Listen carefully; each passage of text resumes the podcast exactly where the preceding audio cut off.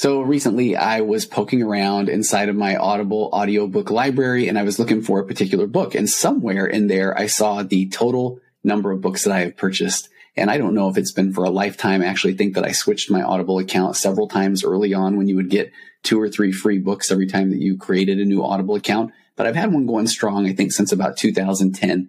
And I know that that number was pushing about 400 books.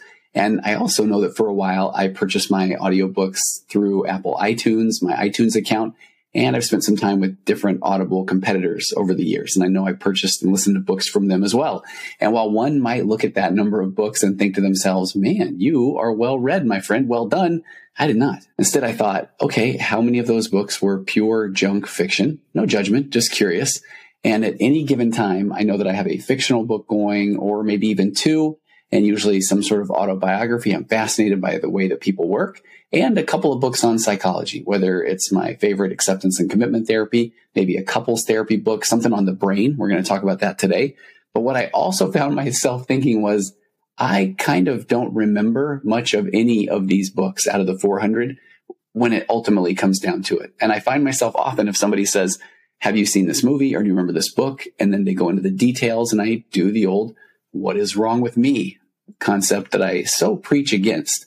But I'm just wanting to be authentic and honest here. So this brought up a lot of things that I think about and I wonder often is that if we go through all of these experiences in our lives, even just reading 400 or listening to 400 audiobooks, but then we don't remember them, then are they of worth or are they of value? So today we're going to explore the concepts of memory. And before you get too far ahead of yourself wondering where we're headed, I absolutely believe, and I think that I have discovered the research and the data to back up that research that as each one of us are truly a neural mashup of all of our experiences, that I can say without a doubt that all of our experiences go into making us who we are. So there is an enormous benefit to not only experiences that we have in life, but whether we're going to spend a few more hours scrolling through social media or whether we're going to be wondering or worrying or comparing or ruminating versus do we watch something that we enjoy? Or do we read something? Or do we simply go out and experience something, even if that something isn't something that we are too keen to experience? So coming up on today's episode of the virtual couch, we're going to explore how the experiences that we have make up our almost this life map and, and they make up the internal landscape of our minds. And in essence, all these experiences truly do determine what it is exactly like to be you. And we're also going to do a deep dive on two types of memory, implicit and explicit, and how our memory plays into how we view ourselves, how we view the world, how we view others. And we're going to cover these things and so much more coming up on today's episode of the Virtual Couch.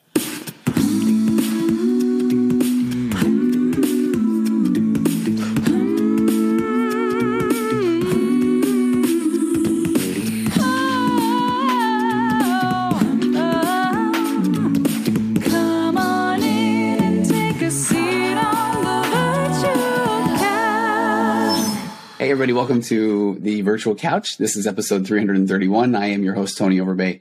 I'm a licensed marriage and family therapist, a certified mindful habit coach, speaker, writer, husband, father of four, ultramarathon runner.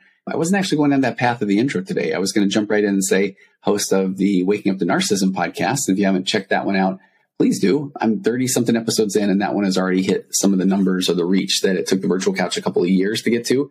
And if the word narcissist is a very strong word or buzzword, then please go find it's somewhere episode 9, 10, 11, 12, where I just have an episode that says, Am I the narcissist? And I really want you to know I've been very intentional in that podcast of talking about what true narcissistic personality disorder is because it's a very small percentage of the population. But I'm really talking about the concepts around emotional immaturity. And in essence, I believe that we are all, for the most part, emotionally immature until we become emotionally mature. And that is part of the process of growing and becoming and figuring out who you are and throw another person into the relationship. And that can be really difficult because sometimes when we are aware that our spouse, our partner has completely different opinions, but we feel like, well, I didn't know this, then we somehow take that as an attack on who we are as a person. But in reality, if you are becoming emotionally mature, then you're recognizing that there are two unique individuals that are showing up in a relationship, and that's what makes the relationship even better. It's not about control. I do love hammering this point of you can have love or you can have control in an adult relationship, not both. And there are ways to get to that place of love. And a big part of that is being able to communicate effectively and not find yourself in this position of control. Check out that podcast. Go find that one that says, Am I the narcissist? I think that's a good place to start. And I also have a podcast that I'm recording with my co-author of my best-selling book, He's a Porn Addict Now What? An expert and a former addict answer your questions, which I play the role of the expert. I'll tell the story more in detail down the road, but in March of 2020, we were set to start recording the audiobook version of that podcast, talking about audiobooks in the intro today. But a little something happened around March of 2020 and no one was allowed in a studio because a studio is a contained space and there can be germs and that sort of thing. And it's interesting to look now of the, all of the Zoom things and I'm recording on a program called Riverside today, or there's so many different recording platforms now that I don't believe were as accepted at that point, especially if you're talking about high quality audio for an audiobook. So that whole project shut down. And now Joshua Shea and I have a really interesting, unique, all I can call it is an enhanced podcast that has to do with that book. It's coming out soon.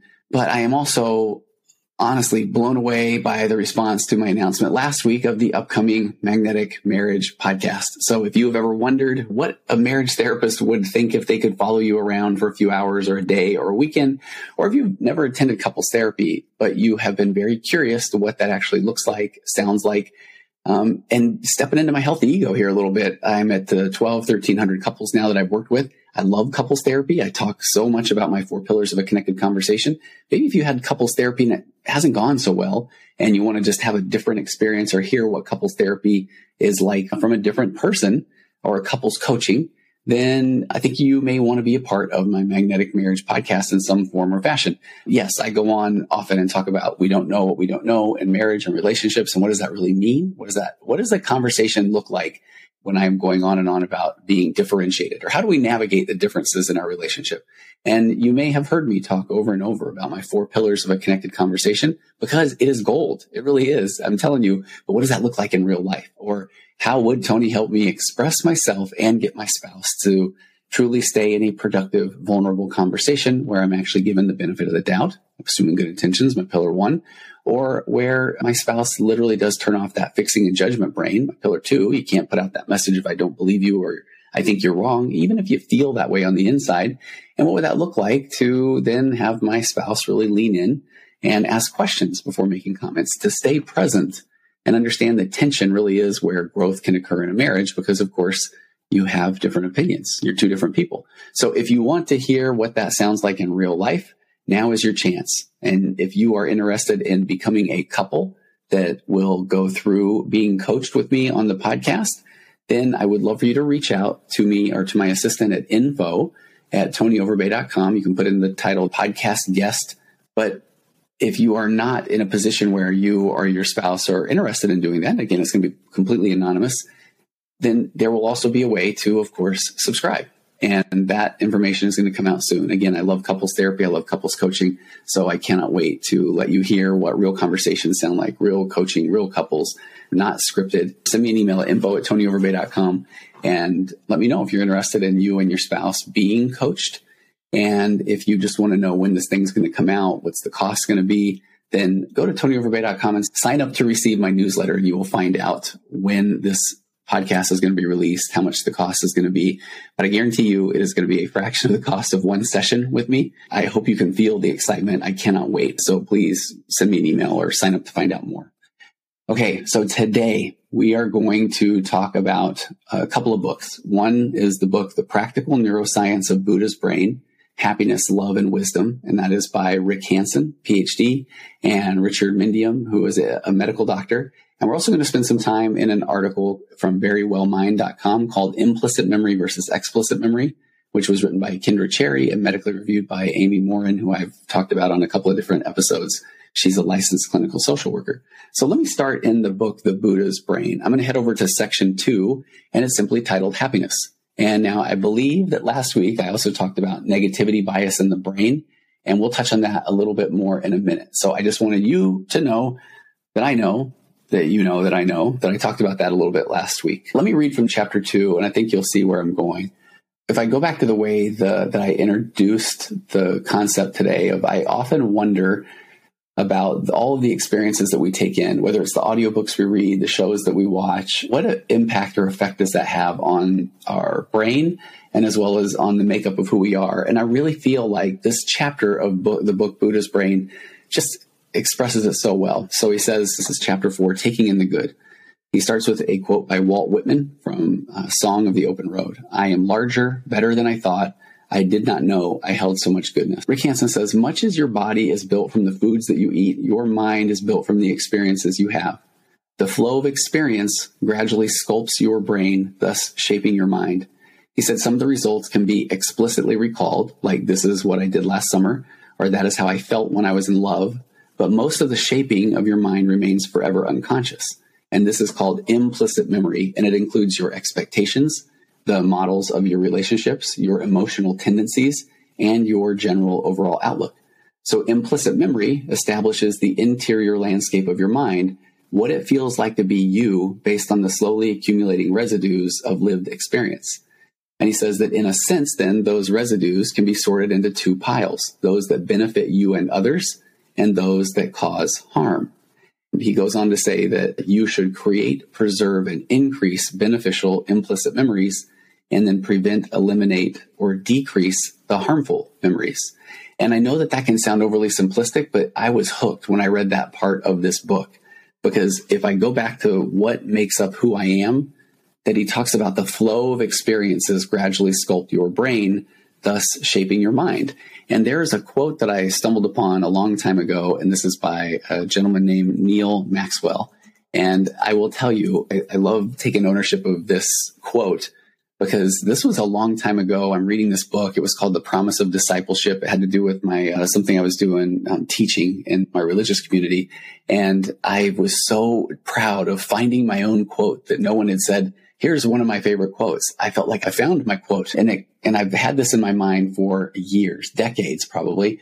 But he said, though of themselves life's defining moments may seem minor, our wise responses can gradually increase our traction on the demanding path of discipleship. So he's talking about discipleship in a religious context here, but I feel like you can substitute in there the demanding path of life or of happiness or of parenting or of work, whatever that would be. So he says, for instance, we can decide daily or in an instant in seemingly little things, whether we respond with a smile instead of a scowl, or whether we give warm praise instead of exhibiting icy indifference. He says each response matters in a small moment. After all, moments are the molecules that make up eternity, affecting not only ourselves, but others because our conduct in even seemingly small things can be contagious. And what I remember about this quote was I went through this period where I thought this was the greatest quote known to mankind, especially that part of in any moment and seemingly little things, we can respond with a smile instead of a scowl. We can give warm praise instead of exhibiting icy indifference. And so I walked around the halls of my church. I walked around um, I was in the computer industry at that time. I was doing a lot of traveling. I was doing a lot of speaking. I was doing a lot of sales pitches. And I remember in those moments just feeling like I just want to smile at everybody. I want to say hi to everybody. I want to get to know everybody. I've talked often about going to various, we traveled the world doing trade shows and I spoke to just a lot of audiences about some very nerdy computer things, very nerdy computer things. And I tried to make it fun. But in every one of those situations, I felt like this is where the makings of the therapist became. That a lot of it was because I really wanted that connection. I wanted people to know in that very moment that I would respond with a smile instead of a scowl. That I would say, Hey, how are you doing? Instead of just, just walking by somebody. And I felt like that is one of those things that helped open people up and I felt like I started to have these better connections with people. And then you become that person that people want to go to and dump all of their issues, problems on. That sounds like I'm saying it from a negative standpoint, but boy, that's a whole other topic for another day. I feel like now I've got 15, 20 years of experience of just loving hearing people's stories and knowing that everybody is trying their best and coming from a place of not knowing what they don't know. And so then when somebody tells you some things that can sound pretty negative, that I know that's not about me, that that's about the experience that this person's going through. I do remember back in those days sitting there hearing people tell their stories and sometimes feeling a, a great burden of just taking on everybody's experiences. And so that's where I talk about there's a concept called trauma dumping that I've thought about doing an episode on a time or two. And that is when you are not a trained licensed professional and you are the go-to on your family or in your neighborhood or whatever that looks like of people just dumping all of their trauma or their experiences on you. They feel better and then they walk away and then you're left with all of those. And that can be really, a really difficult thing. So I went from having an incredible relationship with this quote to then at one point, I think when I was going and navigating my own journey of faith or sense of self, of feeling like, well, this is pretty judgy. Do you mean that in every single thing I, I have to do just right? That I have to make sure that I smile instead of scowl, that I have to make sure that I'm doing things for others, almost like looking for that external validation. And then over time, then it came right back. The pendulum swung back to this place of, oh no, it matters in those moments what I do for me because that is creating. And that's why I love going back to the Buddha's brain book. That is that flow of experiences of a smile or of how are you doing or showing up or taking action on things that you want to may not even want to do is a flow of experience that is sculpting my brain, thus sculpting my mind.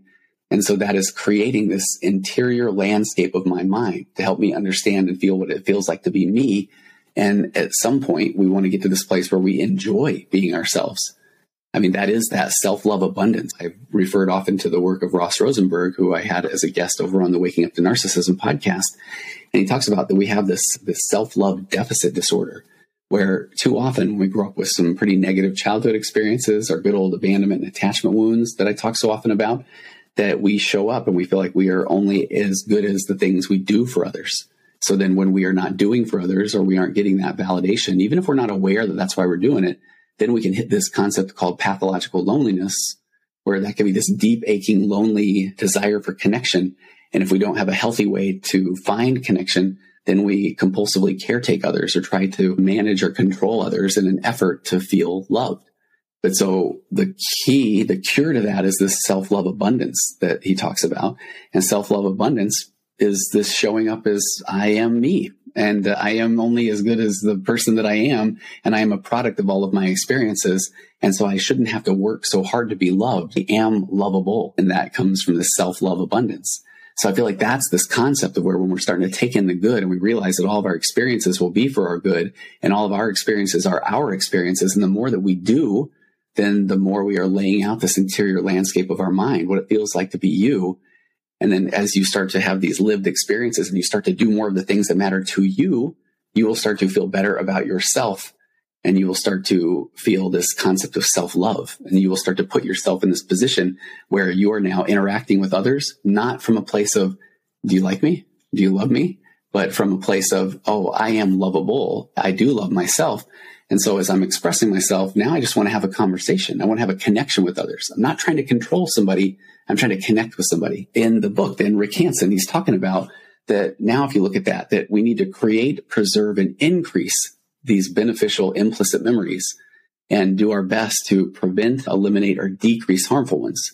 And he'll talk here in a minute about that doesn't mean to stop thinking them because uh, good luck. Don't think about the polar bear eating a chocolate cake with green sprinkles right now. I mean, because that is what our brain does. If we say don't think it, our brain will think it. But instead, it's starting to recognize these thoughts, recognize these feelings and emotions, and then and, and embrace them. Thank your body for giving you these feelings. Stop trying to push those feelings away. That's what drives us to unhealthy coping mechanisms. It's okay to feel. That's part of being human.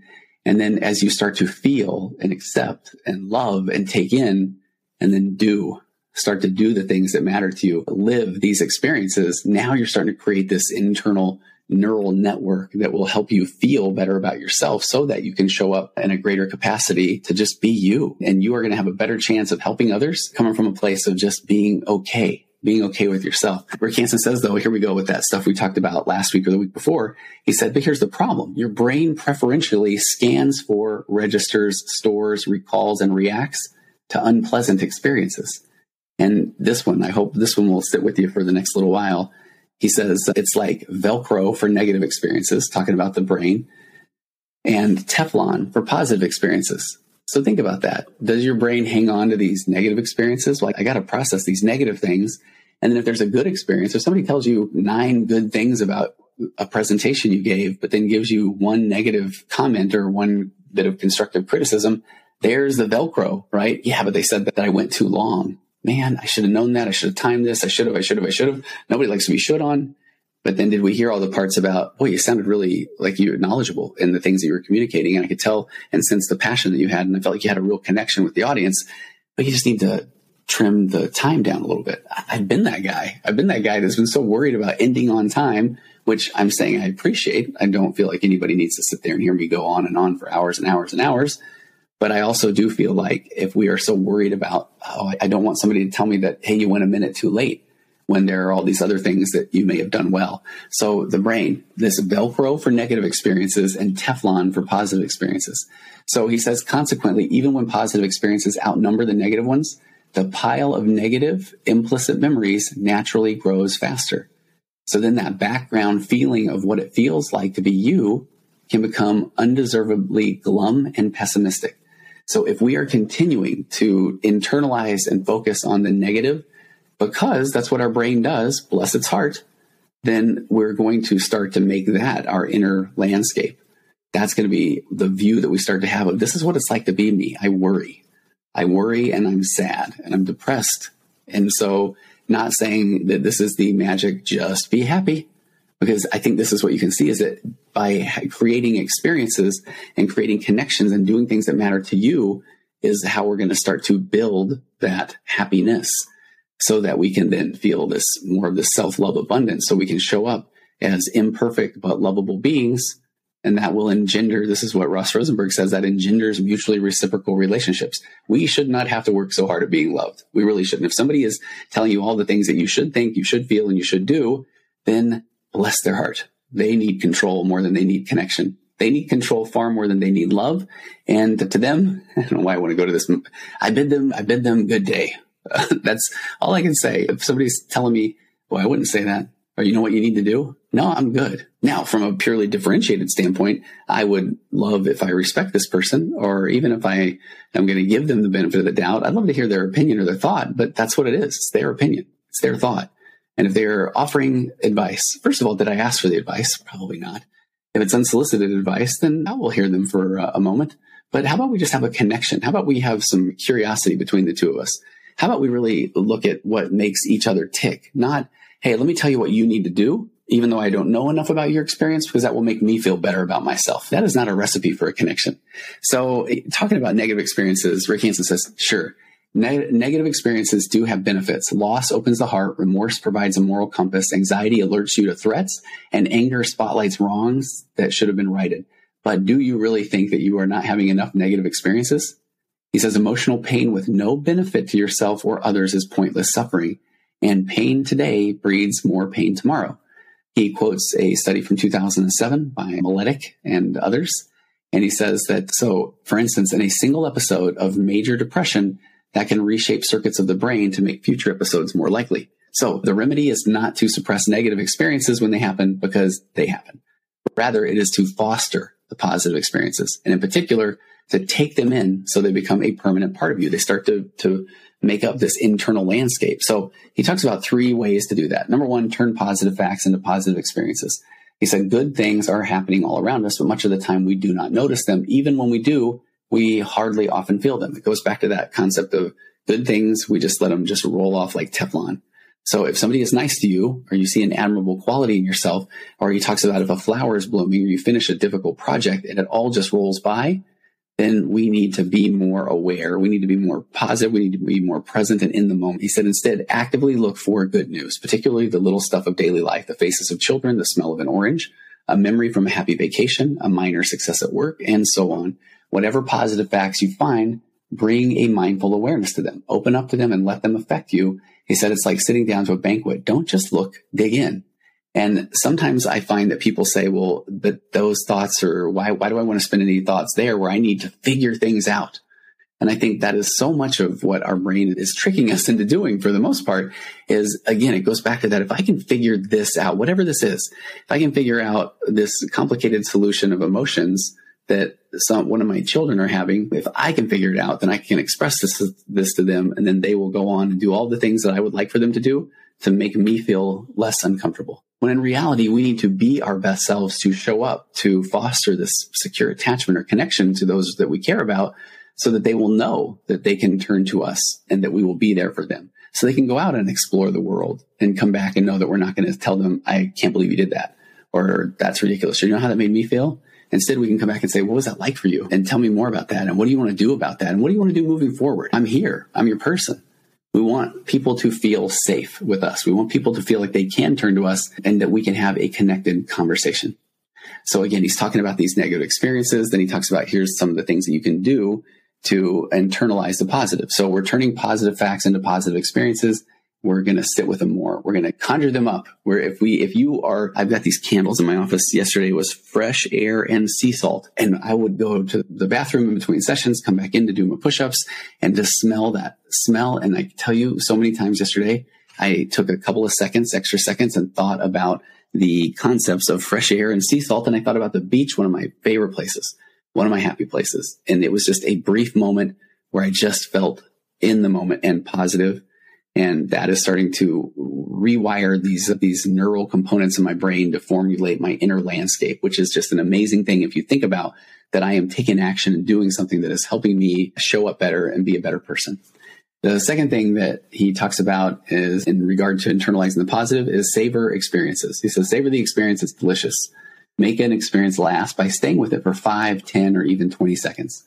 Don't let your attention skitter off to something else. The longer that something is held in awareness, and the more emotionally stimulating it is, the more neurons that fire and thus wire together. And I will say what I love about the book, The Buddha's Brain, is it's a book about neuroscience and it is an evidence based, uh, cited resource. So in this concept, he says again, the longer that something is held in awareness and the more emotionally stimulating it is, the more neurons that fire and thus wire together and the stronger the trace memory. And that's from a study by Lewis in 2005. Rick Hanson says you need to focus on your emotions and body sensations since these are the essence of implicit memory. Let the experiences fill your body and be as intense as possible. For example, if someone is good to you, let the feeling of being cared about bring warmth into your whole chest. Feel it into your body. Be grateful that this person is helping you or taking care of you. And this is where I can't believe years ago that I ever be in this position where I just want to just thank someone. I thanked my wife a couple of days ago for slicing up an avocado for me. And I meant every minute, I meant every ounce of that gratitude. I was so grateful that she was willing to take that time. And I can understand that at times somebody might say, chill, bro, it's an avocado. But in reality, that's okay. In that moment, I was just going to sit with that sensation a little bit more. And I was truly, I was grateful for soft, squishy avocados, not the hard ones and not the ones that are so squishy that they turn color on the inside. And I was grateful for my wife being willing to take that time to, to cut them for me. And uh, I never thought I was going to be that guy that was going to sit there and just say, isn't this an amazing moment as you cut this avocado? Anyway, I think I'm going on too much about avocados. But he talks about focusing on your emotions and body sensations, since these are the essence of implicit memory. Let your experiences fill your body and be as intense as possible. Sit in a moment.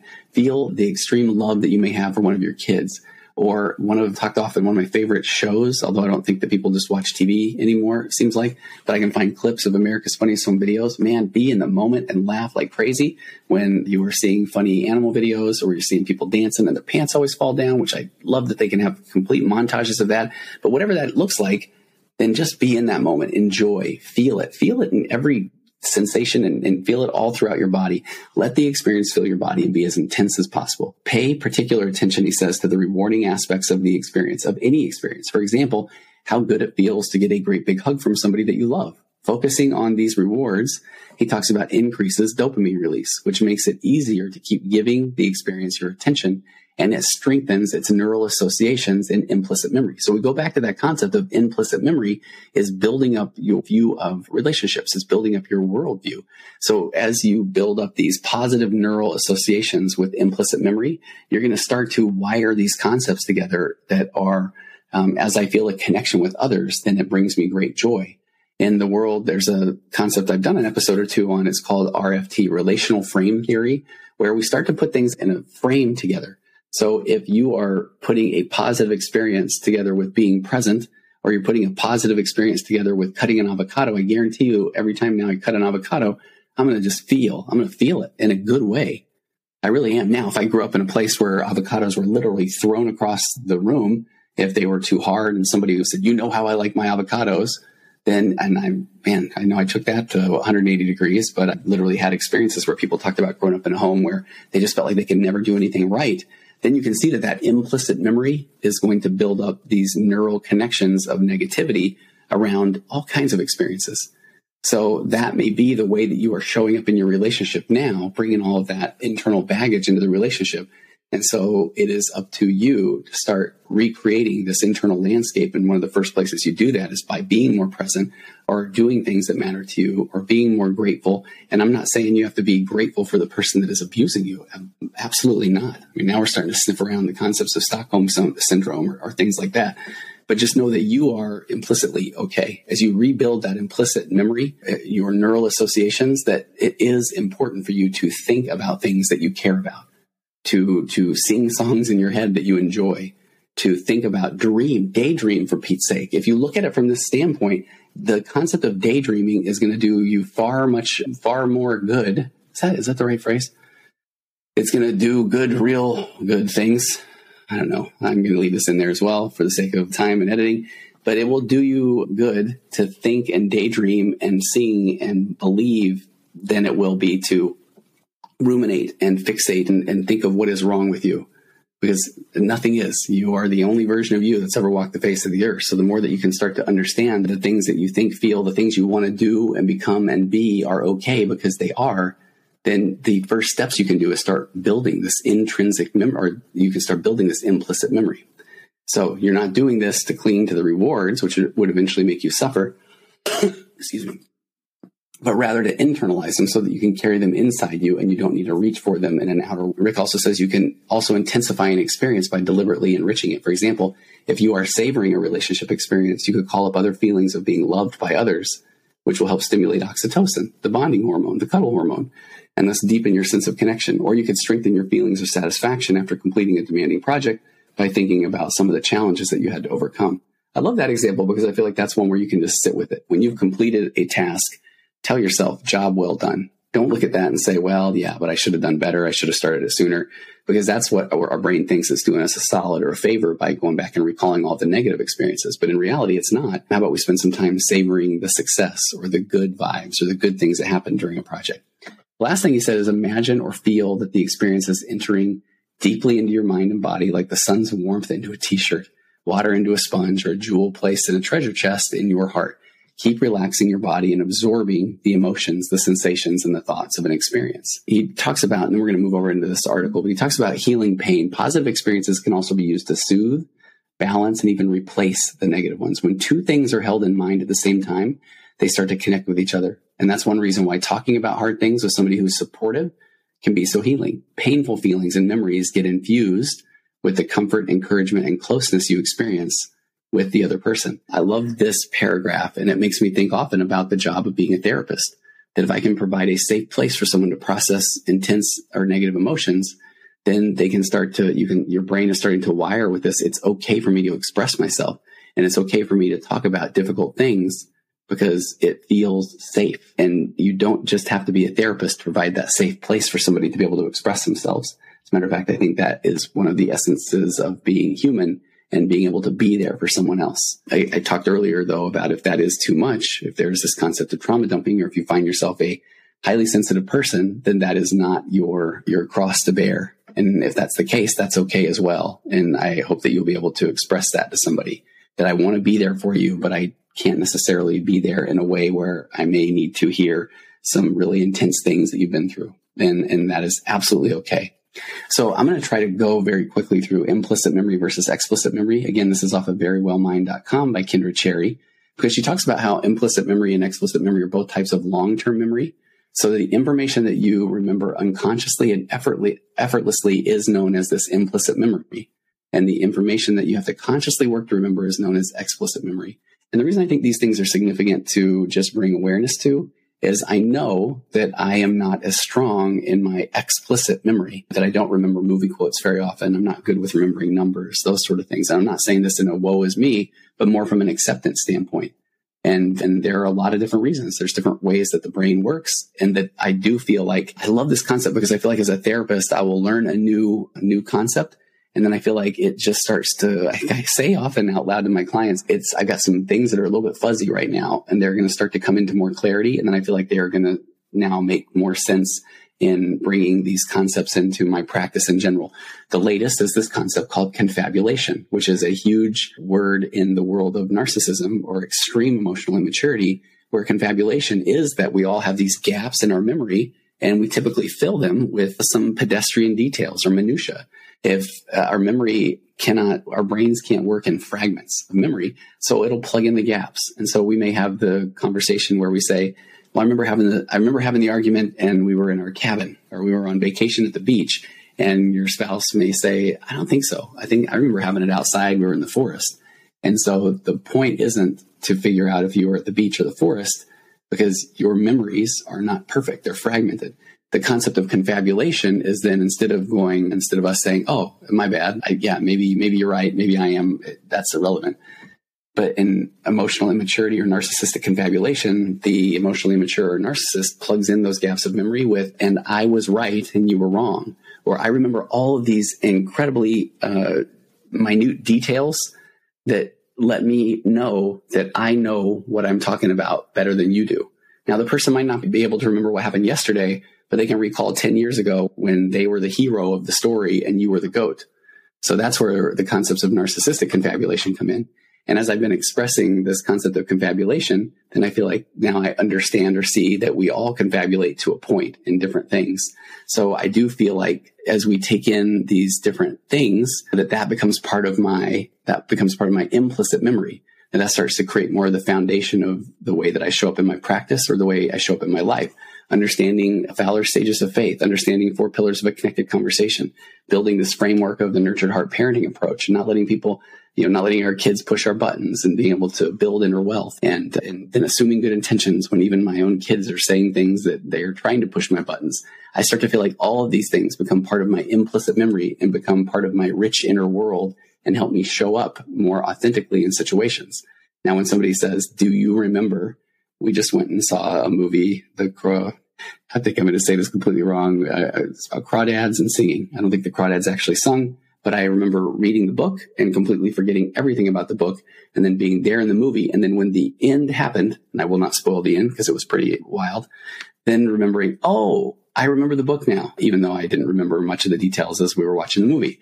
So implicit memory can be this uh, this landscape or tapestry of how you show up or what it's like to be you.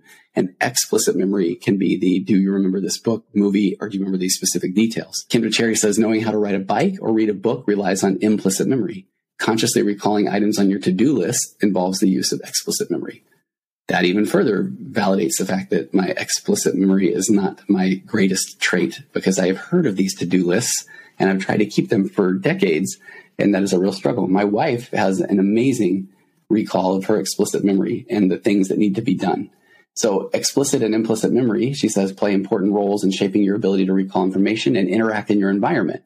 So knowing some of the major differences between the two is important for understanding how memory works. Kendra Cherry goes on to say that people often focus more on the topic of explicit memory, but she said that researchers are becoming more increasingly interested in how implicit memory works and how it influences knowledge and behavior because I feel like the people that will often get that validation are the people that have a very strong explicit memory that they can remember facts and details and they can recall them. And I think that is amazing. People that have pi memorized out for, I don't even know, hundreds of numbers or people that can recall certain dates in history years ago and remember the weather pattern. I was reading an article about that. So that, that implicit memory, again, that can be a whole completely different thing. Implicit memory is that makes you who you are. And then explicit memory is the ability to consciously work to remember things, facts, details, that sort of thing. So I'm going to hit really quickly. We're going to do a quick deep dive from this article on Verywell Mind on implicit memory, explicit memory, and then we're going to, we're going to get you on your way. So she says that information that people don't purposely try to remember, that is stored in implicit memory. And it's also sometimes referred to as unconscious memory or automatic memory. And so this kind of memory is both unconscious and unintentional. So implicit memory is also sometimes referred to as non-declarative memory since you're not able to consciously bring it into awareness. It is just your state of being and doing. It is the way that you show up, the things that you recall from this like deep inner sense of self. So she said, where explicit memories are conscious and can be verbally explained, implicit memories are usually non conscious and not verbally articulated. Implicit memories are often procedural and focused on the step by step processes that must be performed in order to complete a task. Procedural memories, such as how to perform specific tasks like swinging a baseball bat or making toast, are just a type of implicit memory since you don't have to consciously recall how to perform these tasks. But while implicit memories are not consciously recalled, they still influence how you behave as well as your knowledge of different tasks. So you can start to see that if you grew up in a maybe an emotionally deprived or emotionally abusive home, that that concepts of implicit memory can be a struggle or a challenge because if you continually felt like you weren't sure how to show up because the way that you did things may be criticized, even like making toast, then you may enter your adult life or your relationships with more of this insecure, anxiously attached version of yourself where you may not truly have a strong opinion on how to make toast. And your spouse may be saying, there isn't a, just make it, just make toast. But then if you are show, having a hard time showing up, that could be because of not having good experiences that have led to a challenging implicit memory of how to show up and doing some of these procedural things. She says examples of implicit memory include singing a familiar song, typing on your computer keyboard, brushing your teeth. Riding a bike is another example. Even after going years without riding a bike, most people are able to hop on one and ride it effortlessly. Other examples of implicit memory are knowing how to use a, a uh, utensils and dress yourself each day, navigating a familiar area such as your house or your neighborhood, recalling how to boil water, fix dinner, how to drive a car, remembering the words to a popular song after hearing the first few notes. So these are skills that you learn and then you don't have to relearn again in order to perform them. And these memories are largely unconscious and occur automatically. So just as a recap, Kendra says that implicit memories are unconscious and they are automatic. This includes memories of how to perform tasks that you do every day.